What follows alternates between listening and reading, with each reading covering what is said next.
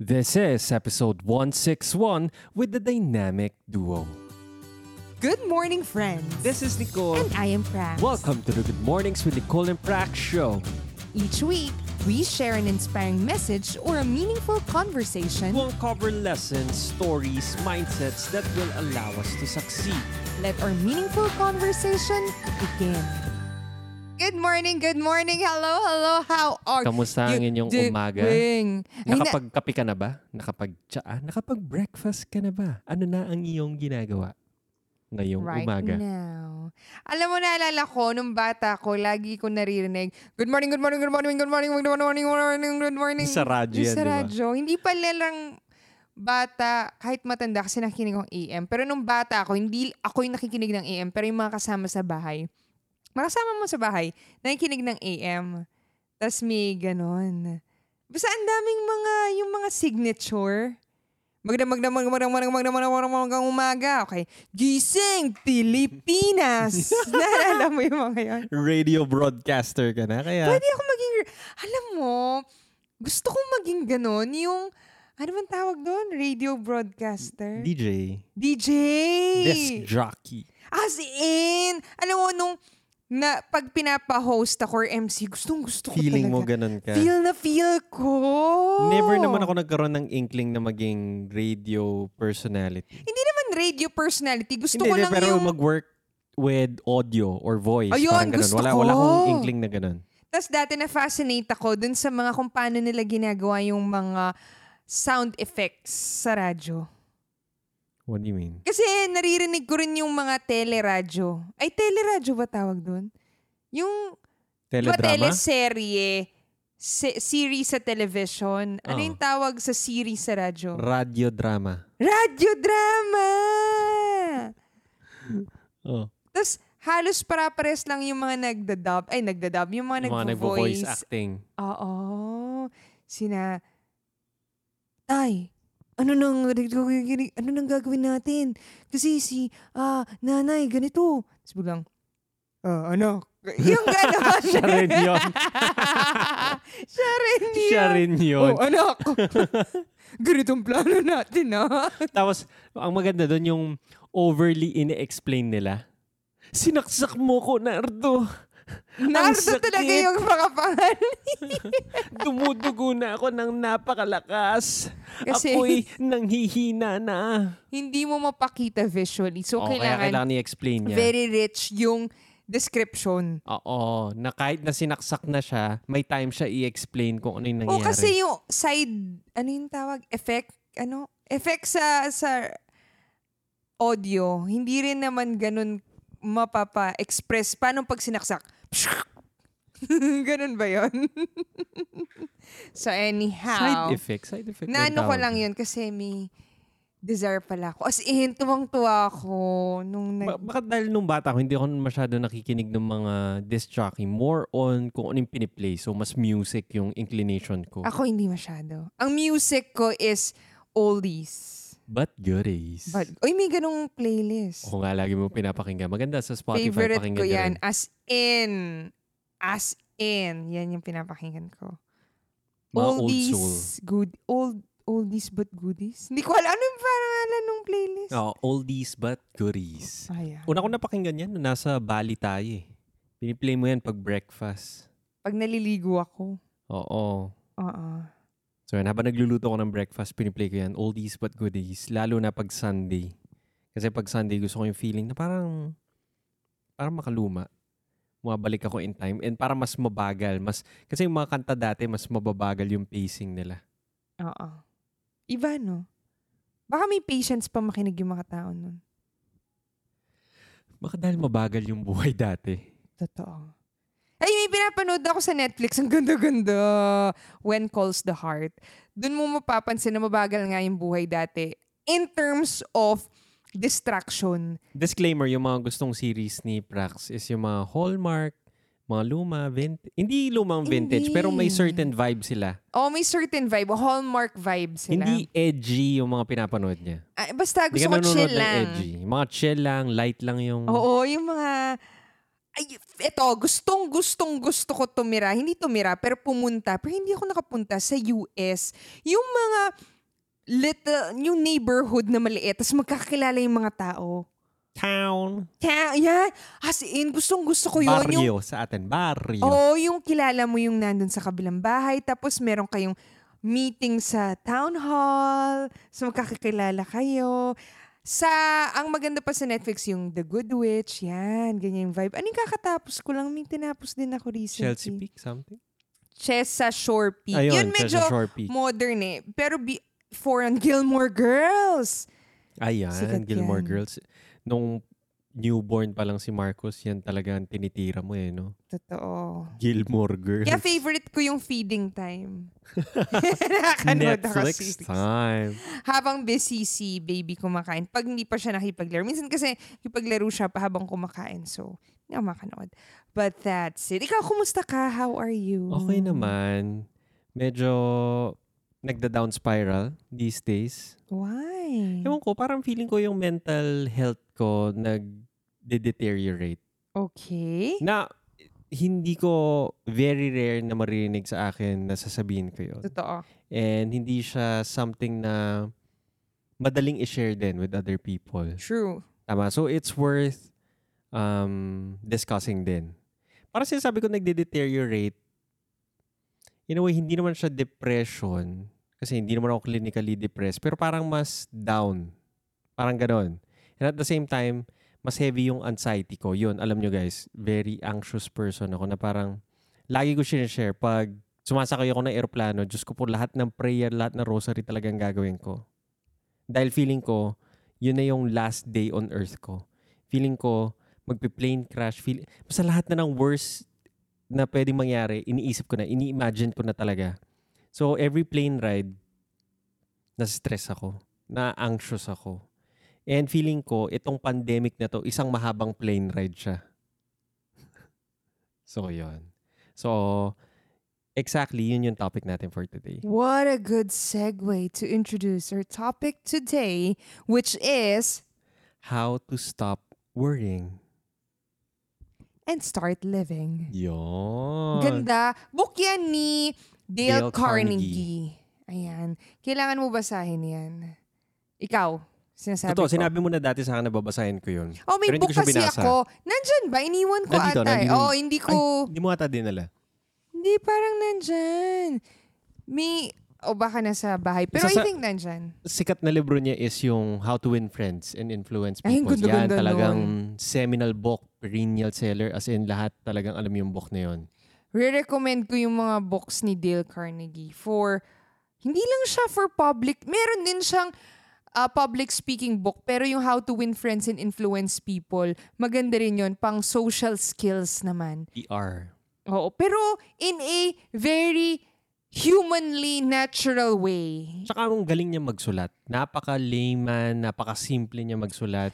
Parang kinakausap ka niya. Totoo. And actually, yung unang book niya talaga is about public speaking. How to be an effective public speaker. Ayun ata yung sa public speaking niya talaga. No? Unang book Oo, ba niya yun? Unang book niya yun, Ah, actually. okay. So, mas kilala siya as nagtuturo about public speaking. Nung time niya. Ah, ah. Then eventually, sinulat niya yung How to Win Friends and Influence People. Then isang book pa niya later on is itong How to Stop Worrying and Start Living. Totoo. So, hindi pa nababasa ni Cole. Ako, nabasa ko na pero hindi ko matandaan. Parang nabasa ko na siya. Nabasa ko na siya, pero parang siguro at that time, nung binabasa ko siya, sabi ko, parang sobrang simple naman nito. Parang, parang bata ako. Parang ganun yung feeling ko. Parang kausap niya bata. So parang hindi kami nag-share ng wavelength that time. So parang nagbasa lang ako ng a few chapters pero hindi ko siya tinapos. And hindi siya masyadong nag-stick sa akin. Pero ngayong um, ganito yung mga nafe-feel ko these days, parang feeling ko it's a good time to revisit yung book. Totoo. So, yung context natin na-explain mo na, correct? And uh, given this, tingin ko maraming, I, I would assume maraming nakaka-experience din somehow ng ganito. Like ako, minsan sasabihin ko sa'yo, be, feel ko, ano, parang wala ka lang gana to do anything within the day. And Lethargic ang word. lethargic, yun yung word ko. Be, feel ko lethargic ako. And if walang, wala si Marcos, like walang baby, kahit buong araw, nakahiga lang siguro ko, like nanunood or kakain, babaon ka lang to eat or uh, ang tawag dito, to pee, to use the toilet, magagawa ko. It just so happens na nandyan si Marcos, which is a blessing in disguise kasi every time na kailangan kanya, tama, papakainin mo siya maglalaro, kailangan mong maging up and about. Hindi ka pwedeng, ah, dyan ka na lang ah, kasi mag-Netflix ako buong araw. Hindi pwede yun. Which is kaya kong gawin nung wala pa siya. Pero ngayon, hindi pwede every time na mag-feed siya, mag-play, before siya mag-nap, kailangan kanya Kailangan mo maging present with him. with him. Kasi siya mismo, napaka-simple lang like ng buhay niya. Wala naman siya ibang distraction. Gusto lang niya maglaro. Tama? With you. Totoo. Kumain. And hindi naglilinger yung ulo niya with stuff. Totoo, hindi siya nag-iisip ng future or No. past. Ngayon lang, gusto niya lang kung anong ginagawa niya and very transparent siya. If nabobore siya, Nabobore nabobore siya. If natutuwa siya, natutuwa siya. If If in inaantok flow siya, siya. in, in flow siya. If inaantok siya, inaantok siya. Ang ganda nga eh. Naging blessing in disguise siya. Totoo. Kaya, In that way. Hmm, in the middle of the day, minsan nagki-crave din ako na puntahan si baby dahil alam ko yung, yung na ano kanya, na i-influence kanya na mag-behave na kamukha niya, na mag-explore, maging curious. Wala kang ibang inisip, parang nasa flow ka, parang ganun. Totoo. So for the past days, pinagmuni-munihan natin, ano ba yung mga parang, hindi na pinagmuni-munihan lang, pero nare-realize natin, ano ba yung mga bagay na tingin natin na wala? Bakit biglang ganito na? Which is very apt kasi last time, sinasabi natin, yung last episode natin prior to this is how to Be be productive. productive amidst the pandemic. Which is one thing. Kasi ito yung mga ah, ginawa natin and tinatry nating gawin pa rin. Tama? Yun yung mga tips natin. This time around, kahit na kasi ginagawa natin yun, aaminin natin na may mga times na mamifeel mo pa rin na bakit parang Down ka. down pa rin yung feeling kahit na ginagawa mo to. And doon natin na-realize na because of this, may mga nawalang bagay dati na na-enjoy natin na nakaka-bring life to us. na natitake pala natin for granted. Totoo, natitake for granted. And I think it goes hand in hand with the last episode, itong isi-share natin. I think parang, ah, ano ba siya? Holistic approach siya. 'Di ba? Ito sobrang mga simple things lang na natitake for granted. Pero, As in, ngayon lang natin na-realize na, oh my Lord, kailangan ko pala to. oo. So, i-share natin ano ba yung mga yun. Totoo. And before ako mag-start, I think more than more than na para sa inyo siya, actually parang ginawa namin to episode na to for us din. Totoo. Na parang para ma-process namin siya na ano kaya pwede natin gawin para ma-alleviate yung anxiety, ma-alleviate yung ah, pagiging lethargic natin, yung pagde-deteriorate. Ah, May pangit na word yung deteriorate yung mental health. eh. Pero na-affect siya in a I bad would- way. Na totoo. ngayon gusto natin siyang i-recover or i-regain din. Parang ganun. True, and I would say, marami na nakaka-experience nito. Hindi lang siya, feel ko, hindi lang siya out there na pinag-uusapan. Pero I would say, nakaka-affect to talaga sa mental health. Kasi ang health, di ba pinag-uusapan natin last time, hindi lang siya physical, mas matindi. Kasi sabi ko, be, kung physical health yan, simple lang, yung ano na-feel mo, may gamot dyan. Uh, pwede tayo mag-seek ng help. Pero kunwari, yung mental health, yun yung talagang mauna ka pang dededuhin nun eh. Kaya nga, ang ganda, may quote yung mga Stoics. Kalimutan ko sinong Stoic to. Basta sinabi niya, we suffer more in our heads than with our physical bodies. Na minsan nga totoo na, minsan nasa ulo ko siya.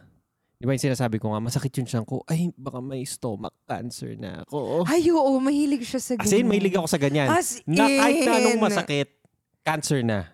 Ah, totoo. for me, na iniisip ko na moving forward sa worst thing na pwede mangyari.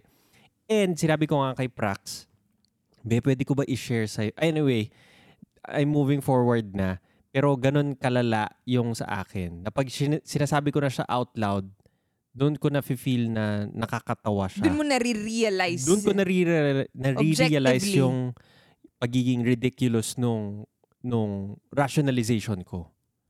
Tama? So yun. Sabi ko nga, totoo, possible na cancer siya. Pero, highly improbable. Hindi ko alam. Hindi ako doktor. So anyway, let's move forward for our first tip. Okay, ano ang first tip natin sa sarili natin? As of course, Ang, sina- ang Anong first tip unang-una? namin is exposure to sunlight. yan. Ang simple, no? Napakasimple, diba? exposure to sunlight na dati tinitake mo for granted na na ano ka ng ng haring araw. Paglalabas tayo, kasi aligaga tayong lumabas yan. Ah, bababa ka, tapos punta ka sa lakad ka sasakyan, magdadrive ka, maaraw yan, makikita mo yung mata mo na exposed sa sun, tapos bababa ka, yung meron kang exposure, you're one under, you're under the sun, parang ganyan. May chance na somehow ma-expose. Hindi nga as much as we need, pero meron.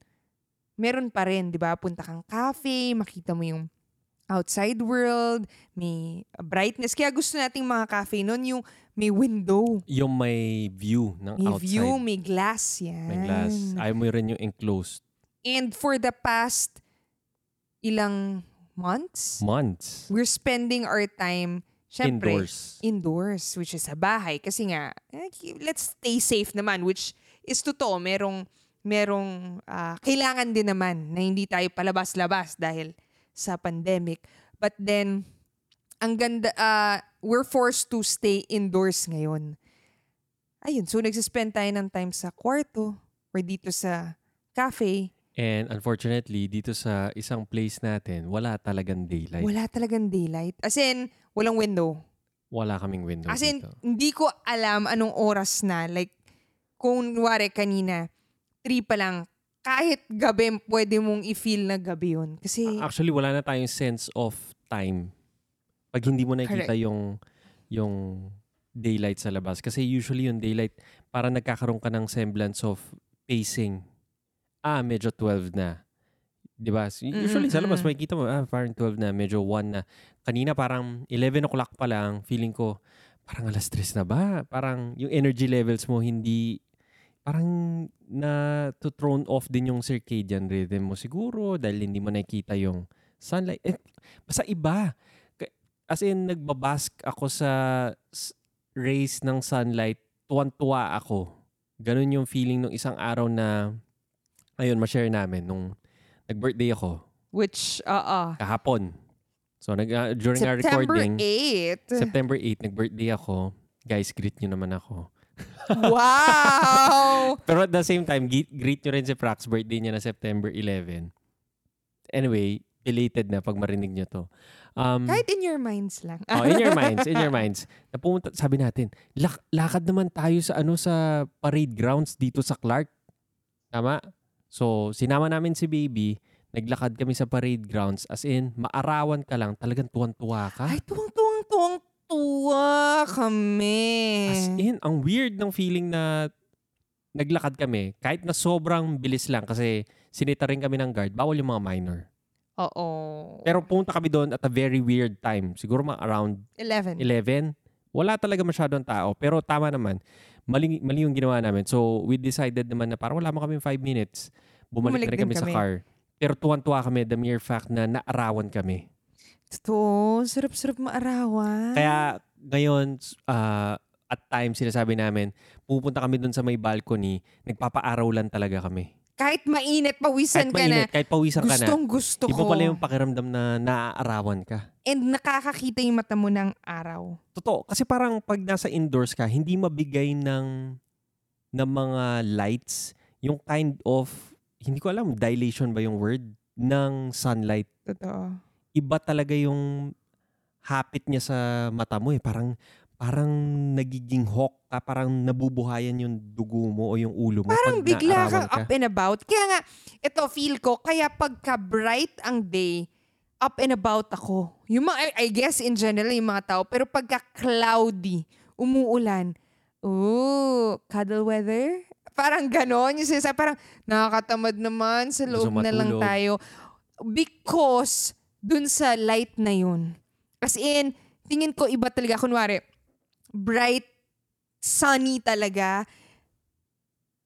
Feel ko up and about ako. If nakikita ko siya. If nakikita mo siya. Pero pag hindi, parang it's as good as parang parang gloomy gabi weather siya. lagi. Parang so, gabi ang lagi, lethargic. Kasi pag gabi na associate mo, ah, ba kasi nagre-release tayo ng melatonin pagka madilim, Wala na. pag wala yung light. Hindi ko alam, di, hindi ako expert, pero I would assume na something to do with that. Na mas inaantok tayo. Kaya nga, di ba, kunwari magnanap tayo within the day, umaga, anong gagawin? Sasara mo yung Ah, blinds, i-mood mo na madilim, Tapos mag-aircon ka, lalamig. lalamig. Tapos bigla ka nga antukin. Minimimik mo yung gabi. So bigla ka nga antukin. Kahit na umaga. Pero kung gusto magising, buksan mo yung mga kortina, magigising ka. Hindi ka na Oh, usually, papatayin mo rin yung so aircon, with, bubuksan mo yung with, window. meron din siyang something to do with yung, ah, anong tawag sa melatonin na yun? Yung hormones ng katawan natin. Siguro. Yun, kasi even yung mga babies, hindi pa nila kaya, I think ha, ah, basa-basa ko lang, mag-produce ng own melatonin like Hindi, early meron na. day. Ka- nung newborn sila. Nung newborn nga, nung newborn, yung newborn. Kaya wala rin silang sense, parang yung circadian clock din nila, wala pang mga sense of time. Day and night. Day and night. Kaya sinasabi rin, i-expose mo sa sun, i-feed mo sa may araw, pagka umaga, pagka gabi, sa madilim. Well, yung mga nababasa ko, so I would assume merong something to do with that. So, So, yan. Ang ayan. Unang, ang unang ano natin is expose yourself to sunlight. So sa atin, kailangan natin i-plot yan, my love. Within the day, what is realistic for us? Especially, for example, maganda kung sa house nyo, meron kayong garden, may open space where you can go out. Dito sa atin, wala. Meron yung balcony, Yung pero balcony meron. very limited. So I think Pero kahit na limited siya, it you have helps to a lot. utilize kung Hindi, ano what yung you have. available. Which is another way of saying pwede tayo mag-work sa taas. Dun sa Ay, may, oo. di ba? Meron May kaming open isang light. meron kaming isang lounge na may daylight kaso mainit. Walang aircon kasi. Wala aircon. Pero at the same Talagang time, mainit. minimimik mo nga yung umaga, di ba? Naiinitan ka. Naarawan ka, di ba? So, anyway, kailangan natin pag-usapan how we would infuse that in our day na Totoo. nagiging routine na siya habit. Hindi pwedeng paaraw. Parang feel ko ang hirap if out of the way siya. Kunwari, oh, paaraw ka dyan, tayo ka lang dyan. Anong gagawin mo? Parang feel ko dapat may something. Ayan. Tip number two, Tip number two is exercise. true to that. Sabi nila, pag nag-exercise ka daw, nagre-release ka ng happy hormone. Oo. Oxytocin ba tawag doon? Iba tayo oxytocin. Kasi pag buntis ka sinasabi yung oxytocin. Parang love madali. hormone ata yun eh. Ay, kala Or ko happy hormone. Okay, happy- basta oh, happy hindi, hormone. Hindi natin na-research prior to recording this. Pero sabi nila, nagre-release ka ng happy hormone. Kaya usually after mo mag-workout, parang iba yung energy mo rin. Kahit pagod ka, iba yung energy mo. Di ba? Napaka counterintuitive na nagpagod ka sobra, after nun, parang buhay na buhay ka. Totoo. Totoo yun. Kaya, ang isang tip natin is mag-exercise because of yung feeling na yun. Alam mo, isa pang feeling, hindi lang sa happy hormone, pero may emotional feeling na may na-accomplish ka. True. So yung feeling na may na-accomplish ka is nakakasaya din. Parang sa lahat-lahat ng wino-worry, quote-unquote, or pinaka-anxious mo, parang may nagawa kang something, which is a win. And every time we do something na na-achieve natin, natutuwa tayo. So I think how little that would be or how much that would be based on your own own parameters. Like, ang kaya mo lang is 10 minutes maglakad starting with that, to kahit 5 minutes, that is a big win na if from zero, di ba? Or let's say 30 minute, ah, ako I would say 30 minute to an hour of exercise would be great. Ang maganda pa doon is matatanggal niya yung utak mo doon sa wini-worry mo. Kasi pagka busy ka with something, parang nagfo-focus ka doon. Like kunwari tayo nag-yoga. Pagka nag-yoga tayo, nire-remind lang natin yung sarili natin na dun sa ginagawa natin at that moment. Kasi pag hindi, Hindi Ay, mo magagawa yung mga poses. ka, Talagang tutumba maano ka, hindi mo ma- balance ka. bend yung sarili mo ng maayos. Parang mawawala ka sa count mo. Minsan nga, Pangilan na kasi to. pangilan na kasi to. Ayan, oh, wala na. Alam mo na na nag-fly away Oo. mind mo. So, ang ganda lang ng exercise because of those benefits. For one, may happy hormones, merong sense of fulfillment, and most importantly, within that time duration that you're going to give to yourself, to your body na mag exercise ka, magiging in the moment ka, and more most likely, makakalimutan mo yung winner-worry mo. And after nun, marirealize mo kung ano man yung winner-worry mo. For example, ikaw, sinasabi mo nga, ah, masakit yung ah, chan mo or something, meron ka ng cancer sa chan. Marirealize mo, ay, habang nag-yoga ako, parang hindi naman siya masakit. Nakakahinga naman ako. Nakagain ako. Lagi ko sinasabi yun. Tama. So, Lagi meron ba talaga akong cancer o ano ba? M- More than, actually, pag umaga, ang problem ko rin is, parang clog yung ilong ko.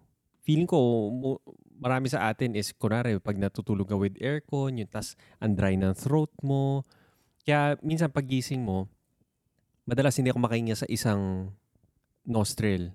Then naisip ko, ay baka na ano na ako, may something na ako or something. Tapos pag mag-yoga ka, bubuka lahat yun eh. As in, makakahinga ka ng mas malalim, magkakaroon ng power yun sa chan mo. Sa everything else din, dun mo ma-realize lang na parang minsan kailangan mo rin i... Parang yung katawan mo, 24 hours siyang sineservice ka. And at the same time, kailangan mo siyang i-repair or pa-maintenance. And I think ang exercise is a way of maintaining it kahit na ang feeling is parang sinisira mo siya. Kasi at the moment of exercising, parang feeling mo, pinapahirapan mo siya, dinadala mo siya sa limits niya. Pero kasi, in reality, pag nag-exercise ka, sinestretch mo yung limit niyo yun, ginagawa mo siyang mas malakas, ginagawa mo siyang mas competent, ginagawa mo siyang ah, vessel na mas stronger. Ngayon, hindi ko alam saan ako papunta. May sasabihin ako yun, nakalimutan ko eh. About Ex- exercise. Exercise. Hindi, kaya nga, um, wala na, nasabi mo na. Nasabi ko na. Oo, sasabihin ang mo. dami mo nasabi. Oo. Ah, Okay. Okay, so, tip number three. Tip number three is, ito, kulang na kulang tayo. Ay, alam ko na to. Hindi ko, Kulang hindi ko makita yung nito. listahan, pero alam na alam ko na to. Yes, number three is social interaction. Agree! Oh my gosh, my love. I've been telling you. I've been telling you. Ito ang pinakabawal sa... Kasi, Hindi, wait lang. Bawal to during pandemic. In reality. totoo. In reality, sinasabi, pinopromote natin na bawasan as much as possible ang social interaction.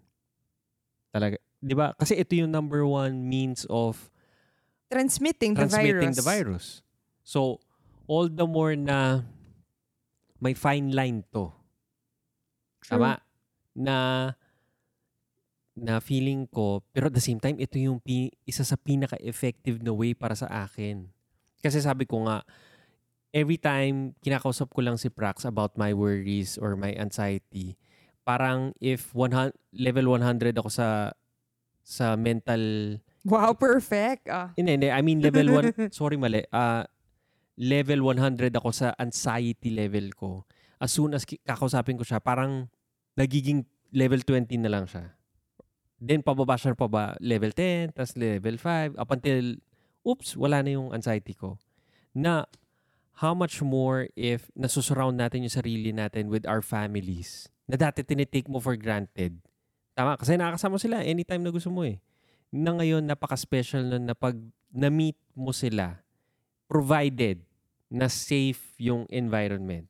And kayo. I and mean, kayo. Yung individuals na magmi-meet, alam nyo na.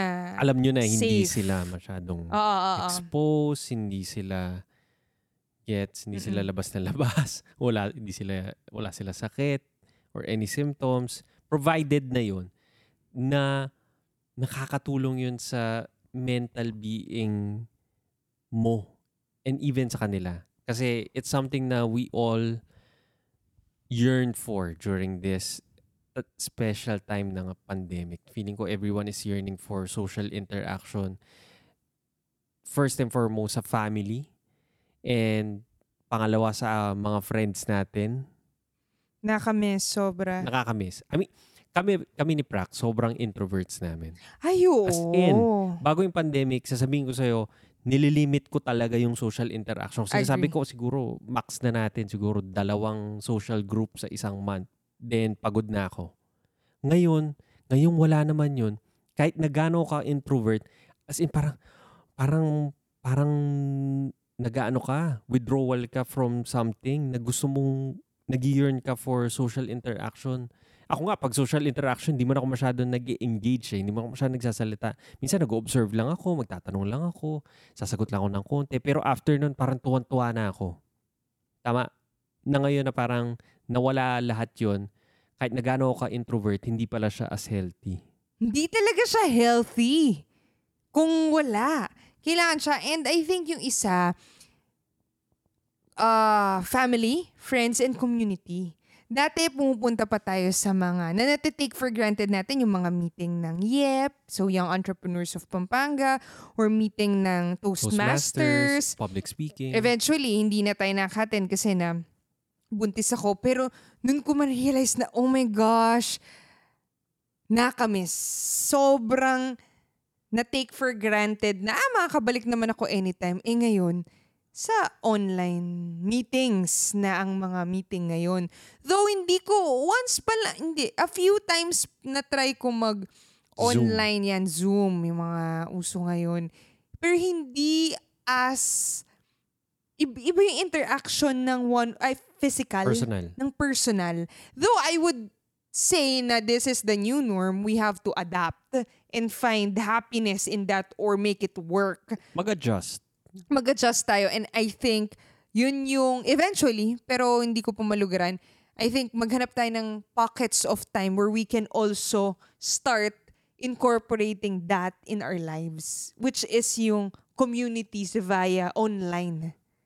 Kasi wala. Ngayon nga, di ba, meron na rin mga exercise, mga yoga, ano ba yung mga classes ngayon? Yung mga inaatin, mga HIIT training, Ay, online magandang idea ba, guys? coaching. Kunwari, sabi natin, naghahanap tayo ng community. Kasi, sinabi namin mag-Facebook live kami, hindi kami nakapag-Facebook live. Totoo. Nawala na. What if, sabihin nyo kung merong interesado, mag-comment kayo, sabihan nyo kami sa Instagram namin or anything. Instead of Facebook live, maglagay tayo ng public na Zoom meeting na yung community natin, yung nakikinig. Hindi ko alam kung may interested. Kung wala may interested, hindi natin gagawin. Pero kung merong interested, Bakit Zoom? us Bakit hindi Facebook hindi. Live? Yung Facebook Live kasi one way. Na-comment sila doon. Hindi nakaka-comment sila, pero iba yung makikita mo nga sila. Ah, itsura. Ah, yung, yung itsura face. nila. Like, tama, kunwari, tama. tama, Facebook Live, nagsasalita tayo, same pa rin. Parang pinapanood ka lang niya sa... Pinapanood ka niya sa screen. Unlike sa Zoom, conversation siya. Tama. Hindi siya makikinig sa akin. Totoo. Totoo.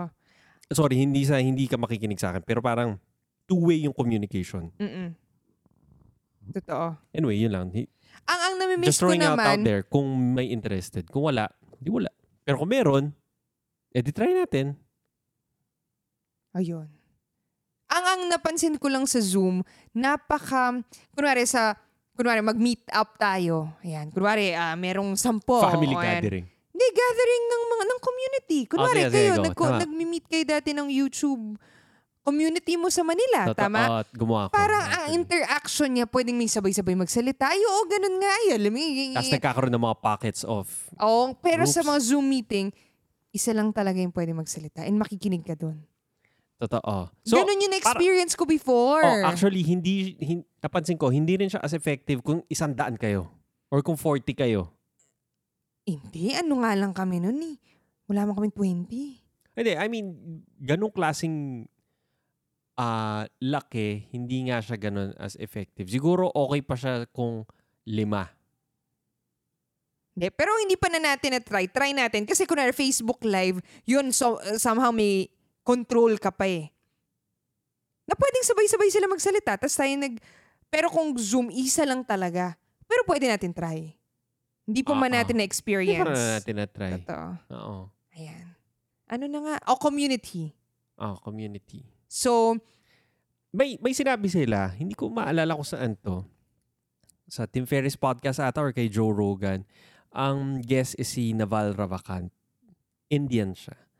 And sinabi niya about mental health din or mental being na sinasabi niya, napansin mo ba na sa mga, hindi ko alam, hindi, hindi na to verbatim ah. Parang takeaway ko lang or parang siguro inaano ko na to, um, tinitain ko na ng konti.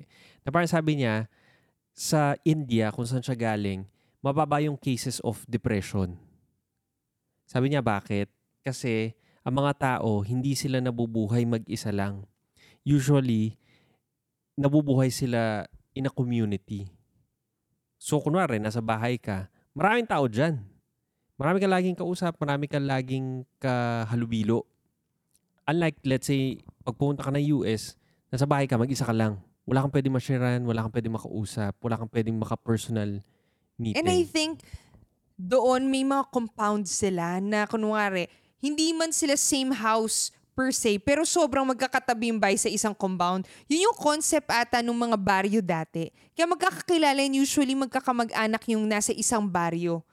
Kasi yun yung mga tabi-tabi na na relatives, parang ganyan. Napansin din namin to no nag-mini retirement kami sa Bali. Totoo. Na ang mga ba ang mga ang mga bahay naka-compound sila. Mm-mm. And usually magkakakilala nga lahat yung mga Oh, taong tas yun. lalabas sila sa balcony nila. So makakapag-socialize sila sa Naturally. mga naturally. Naturally, because sa by flow design. of sa flow ng pagkakadesign ng compound, naturally may mamimit ka and meron ka makakausap. Totoo. So within a compound, wala nang bakod yun. Nakabakod yung buong compound. Pero within the compound, ang open ng mga bahay. And actually, in between compounds, nakakapag-interact din sila. Totoo. Kasi naka, napapansin ko, yun nga yung feel. Yun sinasabi mo nga, baryo. Napaka-baryo vibes talaga Yun sa nga Bali. yung gusto kong, kaya sinasabi ko kanina, gusto ko pumunta sa mga town. Yung mga magkakilala yung mga tao. Ayan. So, yan. Next. Next one. What is? The next one is gratitude. Ay, oo. Ang dali, ang, ang daling ma... ah, sobrang dali ng tip na to, gratitude, pero ang bilis din ma-take for granted. Dahil, oh, ano, anong gra- grateful cap? So, ang sinasabi lang natin dito is every morning, let's start by being grateful about something. Parang, the time you wake up or kung magsa-start ka man with your work, maganda is ask yourself three things that you're grateful for. So today, I'm grateful for three things. Number one, number two, number three. And be it, pwede mong sabihin lang out loud or isulat. Mas maganda kasi naisip ko pag sinusulat, mas napoprocess mo siya. Hindi naman kailangan mahaba kahit one sentence lang, kahit one, uh, one word nga lang eh, grateful for my life, something. Ang ganda lang kasi minsan take for granted natin yung mga small things na na-enjoy pala natin, natutuwa tayo. Usually, ako sasabihin ko, lalo na pag sunny, tas nakikita ko, sobrang grateful ako sa bright, sunny day. Kasi yung sun talaga, nagbibigay siya sa akin ng energy and feel ko, dahil doon, sumasaya ako. So, yun, ano pa ba yung mga things na usually pwedeng be it uh, relationships, pwedeng, mga prompts lang to. Kasi minsan may isip natin, ano ba yung mga grateful ako? Uh, pwedeng relationships. Isip ka ng isang tao na grateful ka na kasama mo sa buhay mo. Pwede yon Or pwede rin about uh, anong tawag dito? Situations. Kunwari, grateful ako dahil uh, kahit na pandemic, naging silver lining is nakaspend time ako with my son, which is for us. Or situation na uh, kahit na pandemic, may work pa rin. Or we're surviving, di ba? Financially or emotionally. Ayan. So, yan yung mga prompts na pwede. Um, something, uh, a situation, a person, or maybe a thing. I'm grateful for my ano ba yung thing na, ah, ito, lagi kong eh, pinagsasara yung laptop ko. Kahit na sobrang luma. Kailan ko binili? 2012, 2010? Di ko matandaan eh. 2012 O, medyo ata. sabay tayo. 2011 nata. eh. Yan. 2012. sobrang okay pa siya nag-work and every day I get to use it and functioning well siya. It allows me to do so much things because of it. So yan ang gratitude bit ko. Yan. Actually, yung tip na sinabi ni Prax is galing kay Tony Robbins naman. Sinabi niya sa gratitude list niya, meron tatlo, a person or a relationship, a thing, and a situation. So yan, para at least may prompt ka everyday kung ano yung tatlong yun.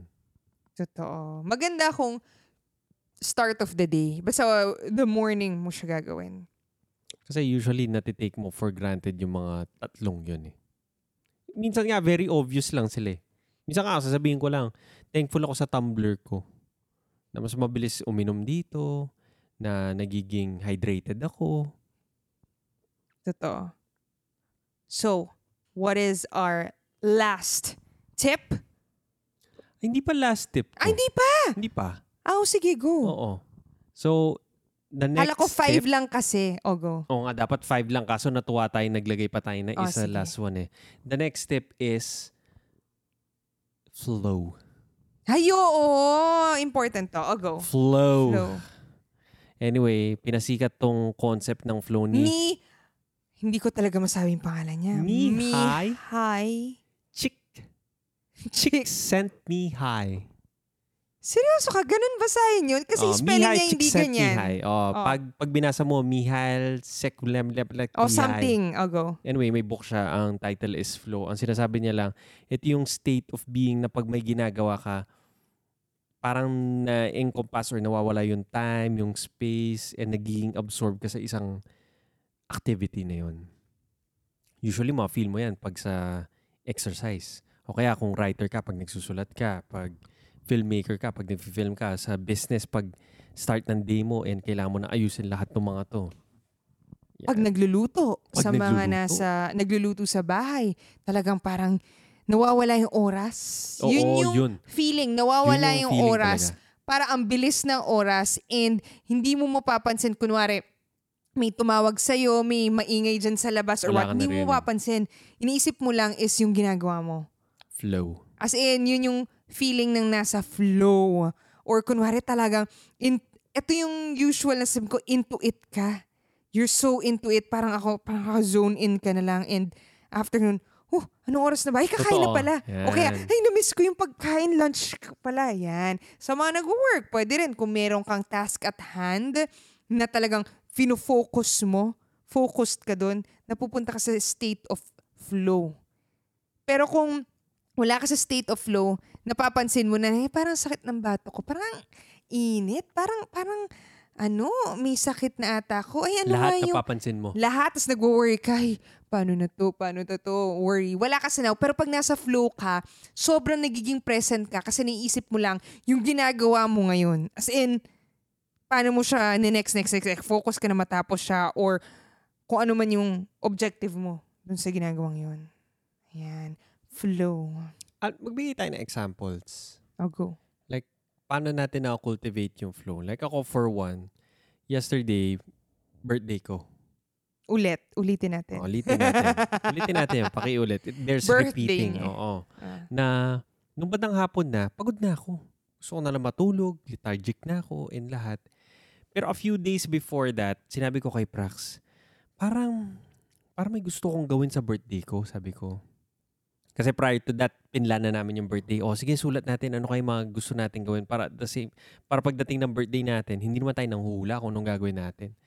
So sinulat ko, it's either magda-drive ako, it's either magbabasa ako somewhere else, or sabi ko, gusto kong gumawa ng pizza. So yun, pagdating nung hapon ng birthday ko kahapon, yung tatlong yun, ayoko nang gawin. As in, tinatamad na talaga ako.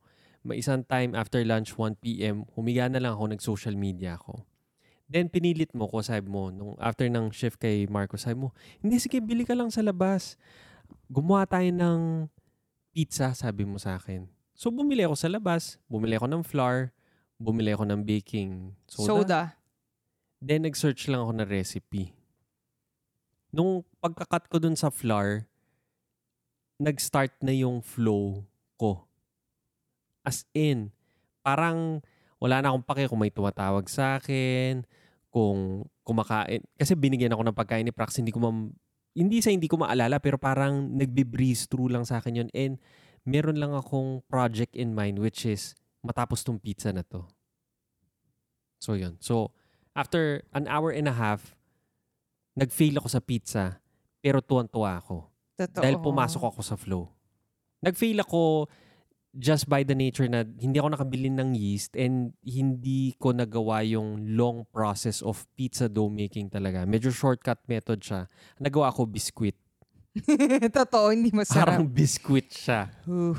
Ah. Pero sabi ko nga, ang merit lang talaga is in trying, in doing the work, in pushing myself into getting into flow. Kasi prior to that, inaantok ako, masakit na naman yung ulo ko, nasusuka ba ako, yun, tsaka masakit ba. Lahat na lang ng masakit, masakit. Pero bakit nung gumagawa ko ng pizza, nawala lahat yun. Wala na akong naisip na, ay baka may sakit na naman ako eh, ganyan, ganyan. So, yun.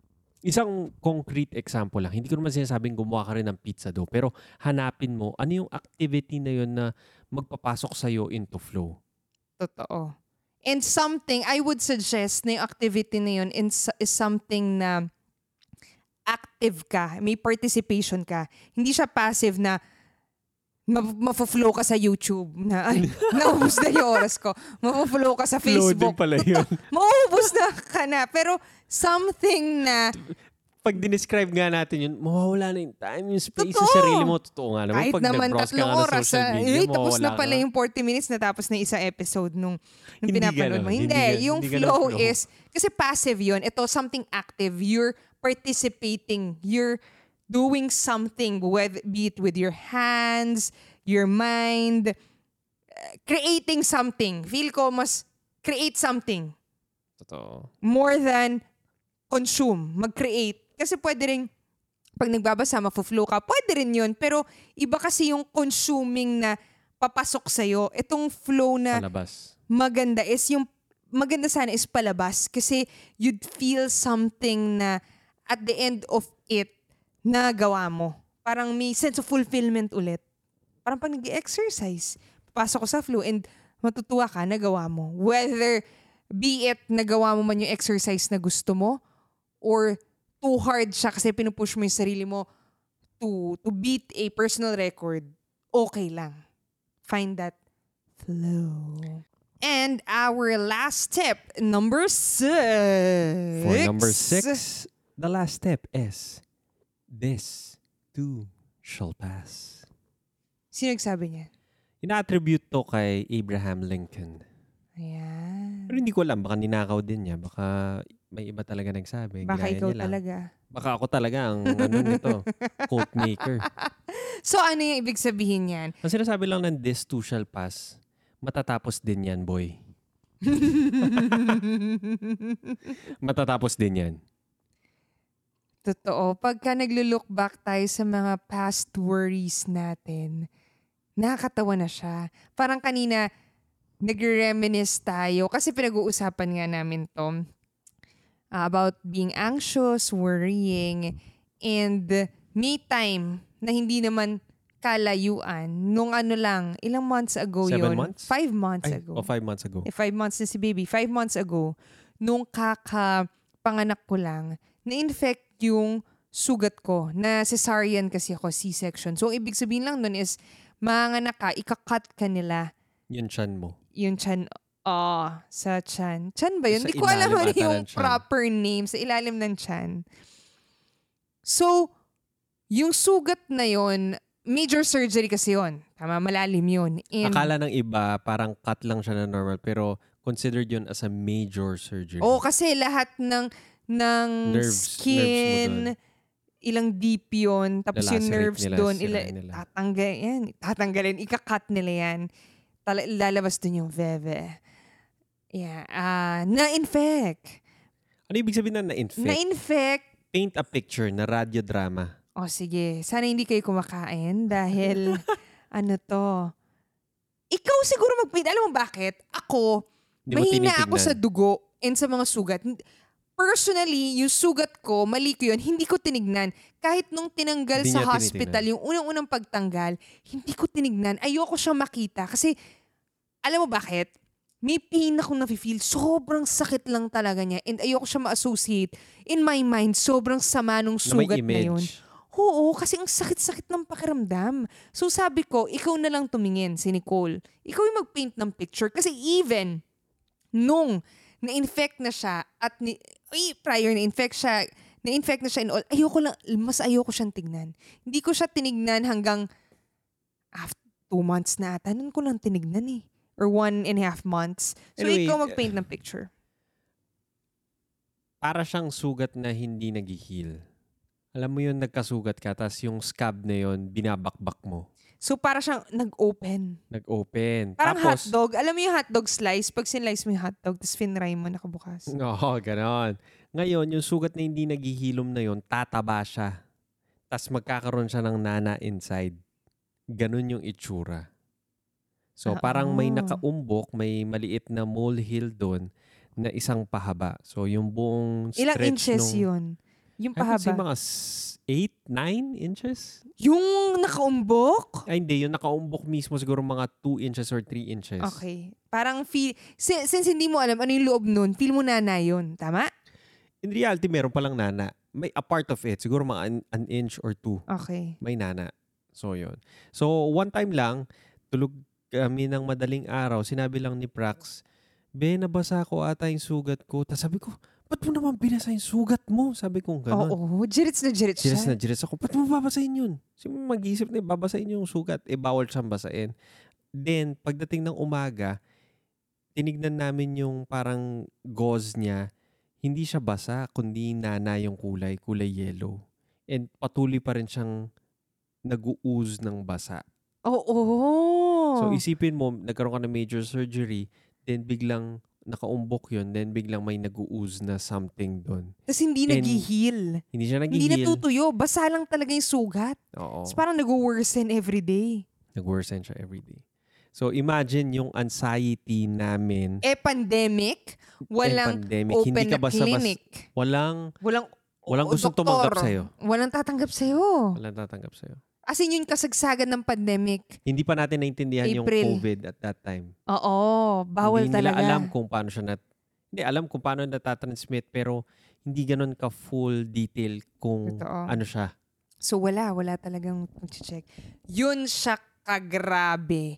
So fast forward to now, Fast forward to ang concern ko na lang is malighten yung sugat ko. So nilalagyan ko siya ng now. pampalighten. And paano ka pumayat? And paano ako pumayat at Yun matanggal na yung, yung, worry mo. pau? Oo. Compared to five ko. months ago, let's be honest, feeling mo mamamatay ka. Ay, oo. Diyos, ay, ay, Tama. ay, ay, ay, And ay. in your mind, it was as true as, ano ba? It, it's as true as, Decapitated na ako. oo. Debilitated na ako. Para sa'yo, Wala, hindi napaka na, possible nun. totoo, hindi nagagaling to, ganito na to. So, yun yung version mo of masakit yung tiyan ko, may cancer ako. Ah, ah, Tama?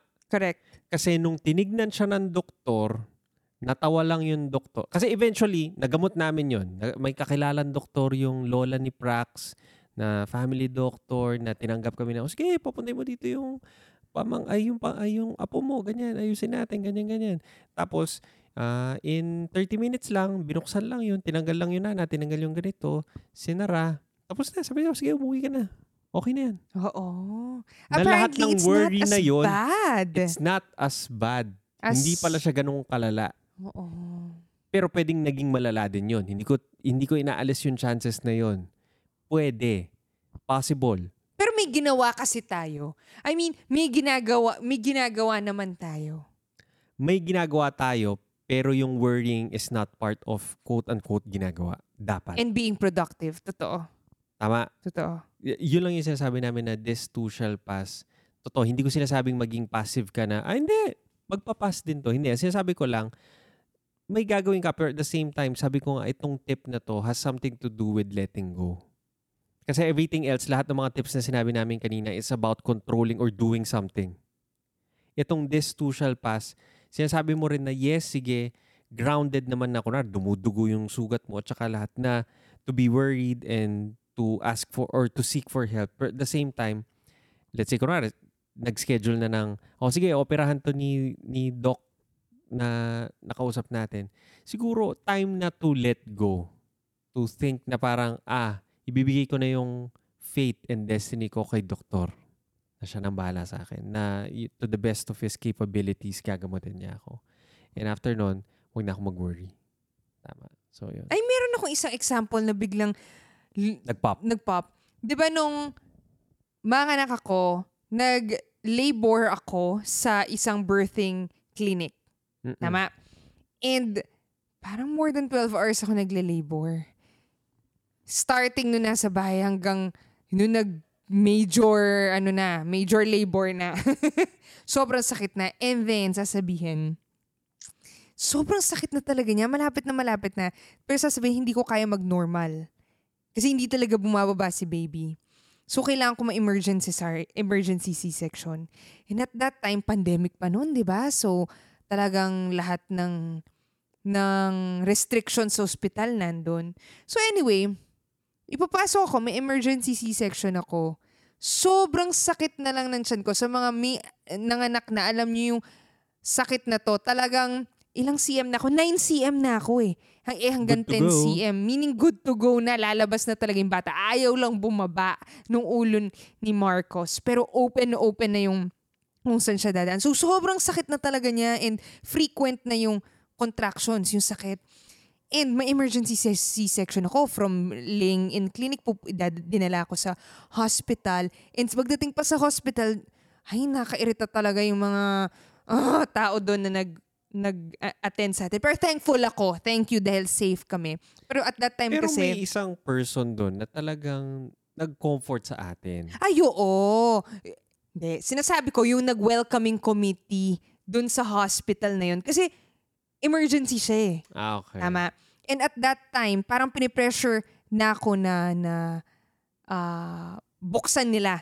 Pero sinasabi ko, wait lang. Sabi ko, wait lang. Hinihintay namin yung kakila... Person. Oo, sinabi talaga. Sabi ko, kakausapin ko muna siya. Yung kakilala natin. Yung kakilala namin, which is, ngayon, siya na yung doctor ni Marcos. Oo. So, anong tawag doon? Sabi ko, wait lang din. Hihintayin namin siya kasi ang hirap naman, napapasok ako doon, wala akong kakilala, tapos hindi nila ako pinapakinggan. Eh, I'm sure, at least meron akong ma-explainan and makikinig sa akin, yung kakilala natin. So, after nun, um, in my mind, ito, yung iniisip ko, at that moment, yung this too shall pass, ang version ko naman nun is, kahit anong mangyari, lalabas at lalabas si Marcos. Kasi sobrang sakit na talaga niya, number one. Number two, sobrang nasistress na ako. Yung stress level ko to the highest, to the max. Dahil imi-major surgery ako ng group of people na gusto na ako papasukin and wala si Nicole by my side kasi bawal, siya Bawal. sa operating room. Unfortunately. Iniisip ko na lang, talaga, after an hour or two, hindi na an hour man, kasi kailangan na niya lumabas. ba Delikado na kami both noon if papatagalin mo pa. I, I would Eh, assume. Hindi naman. hindi naman. Hindi naman. Pero in my delikado. mind, ganun, lalabas at lalabas din siya. So this too shall pass. And true enough, after an hour or two, Wala lang, 20 minutes lang. at 20 minutes lang. 10 No, minutes lang or 15 Noong nag-start, minutes. ah, dumating na si Doc, ayan, nag-explain ako sa kanya ng mga gusto ko, and then, ah, in-explain niya dun sa mag-opera talaga. Ayun, after ng 20 minutes, lumabas na si baby. And yung sakit na na-feel ko, which is yung contractions, in- in-anesthesia na ako and stuff, natapos na. So, ibang problema na naman. Pero natapos na yun. Yung ordeal na yun. Ayun. This too shall pass. And pagbabalikan natin yun, ngayon, parang hindi na siya as bad as it seemed when we were there. So, ang ganda nga, yung mindset na yun, tinanong ko nga sa'yo, hindi ba pag mindset mo yun, baka maging petex ka na lang kasi isipin mo maubos na. Pero tama ka, hindi. Kasi at that moment, dun mo nga ma-feel na magpapas din to. So, mas magiging empowered ka to do something. I would say na mag-try ka na mag-try kasi matatapos din to. I mean, mag-try solving it or doing something pero ah, sorry, try solving it or doing something else pero the mere fact na may ginagawa ka ayun, eventually, mawawala. Kasi once na may ginawa ka na, sinasabi nga natin yung state of flow, magsastop ka mag-worry. And I'm sure, somehow, subconsciously, masus- magta-try, itatry mo talagang isolve yun in a productive way rather than worrying. Ang ganda rin itong last tip na to kasi may time na nag-acting din ako. Yung mga 2012 up until 2015. And doon, hino, hinaharp on nila lagi yung do the work. Pre-prepare ka, uh, pag-aralan mo yung script mo, gawin mo to. Um, ano ba itong mga inner monologues mo? Ano itong mga inner actions? So, mga types of tools to for acting. Pero sabi niya, at the end of the day, pag nasa set ka na, pag rolling na, action na, ano yung pinakahuling tip? Ang tip sa acting is let it go. Lahat ng preparation, lahat ng pag memorize mo, lahat mo, ng everything, i-let go mo yun. Gets? Parang is, babato mo sa hangin. Tama. Na, feeling ko, it's very up with anxiety, with, hindi ko alam yung depression, pero siguro more on anxiety. And ang anxiety kasi para sa akin is wanting to take control of everything. Like, kunwari, may sugat ka. Ang anxiety is kasi gusto mo nang matanggal yun immediately. Tama? Or kunwari, nanganganak ka, gusto mo lumabas na lang si Marcos in uh, pinch. Na parang Totoo, para ma-solve na lang siya mag-isa. Ma-solve na lang siya agad. But at the same time, feeling ko ang process of birthing, a process of maayos yung sugat mo, takes letting go. Totoo. Lagi. And I think pag nilet go mo na siya, dun marirelinquish yung yung pag-hold mo ng so tight onto everything Totoo. Like, kunwari ngayon, masakit yung chan ko, uh, yung mata ko, medyo weird siya and everything. Ang hinohold on ko is, tinitake ko control na, hindi, bawal kang magkasakit, op, bawal kang may mali, op, bawal kang ganito. When in fact, pwede mo i-let go na, hindi, okay lang, okay lang masakit siya. Tama, okay lang na ganito. Magpapatingin ako sa doktor, may gagawin ako, ganito. Pero nile-let go mo yun. Hindi mo siya kinokontrol. Kasi feeling ko, may, may pagiging, may, may tendencies ako to be a control freak. Tama? Na minsan hindi yon nakakatulong. And at the same time, minsan kailangan mong maging go with the flow, gusto mong maging mas spontaneous, kailangan mo mag-let go, kailangan mo mag mabuhay ng free. Parang ganun. Siguro a very nice way to end our episode. Na yan. Yes. This too shall pass. Magpapass din. Like, kunwari, itong pandemic na to, magkakaroon ng time na pag-uusapan natin to, like it's na parang wala na. Hindi na ganun kalaki yung effect niya. I'm sure five years from now, balik na tayo sa normal. Kunwari, ngayon nasa history books na yung mga uh, martial law era. Spanish flu. Ah, Oo, yung ano ba, yung pumutok yung pinatubo. Pero I'm sure at that moment, yung mga naka-experience talaga nun. Akala nila end of the world na. Totoo. Tama. And I'm sure for some, naging end of the world talaga sa kanila. Dahil may mga namatay during that time. Eh, which is the same ngayon. Marami namamatay din ngayon. That's it. That's it. Our very, very, very long. Alam mo, natutuwa ba kayo sa mga episodes na to? Yung parang mga listicle. Yung Oo may nga, list. gusto niyo bang may list? Parang list to eh. Usually Teka. sa mga articles, maganda rin to yung mga list eh. True. So, ayan, that's it for our episode today. Thank you so much, guys, for listening, and see you again on the next episode. Bye. Bye. We love hearing from you. Let us know what story you enjoyed in today's conversation. What lessons have you learned? Send us a message on our Facebook page at Good Mornings with Nicole and Prax. Thank, Thank you, for, for listening, and see you again on the next episode. episode.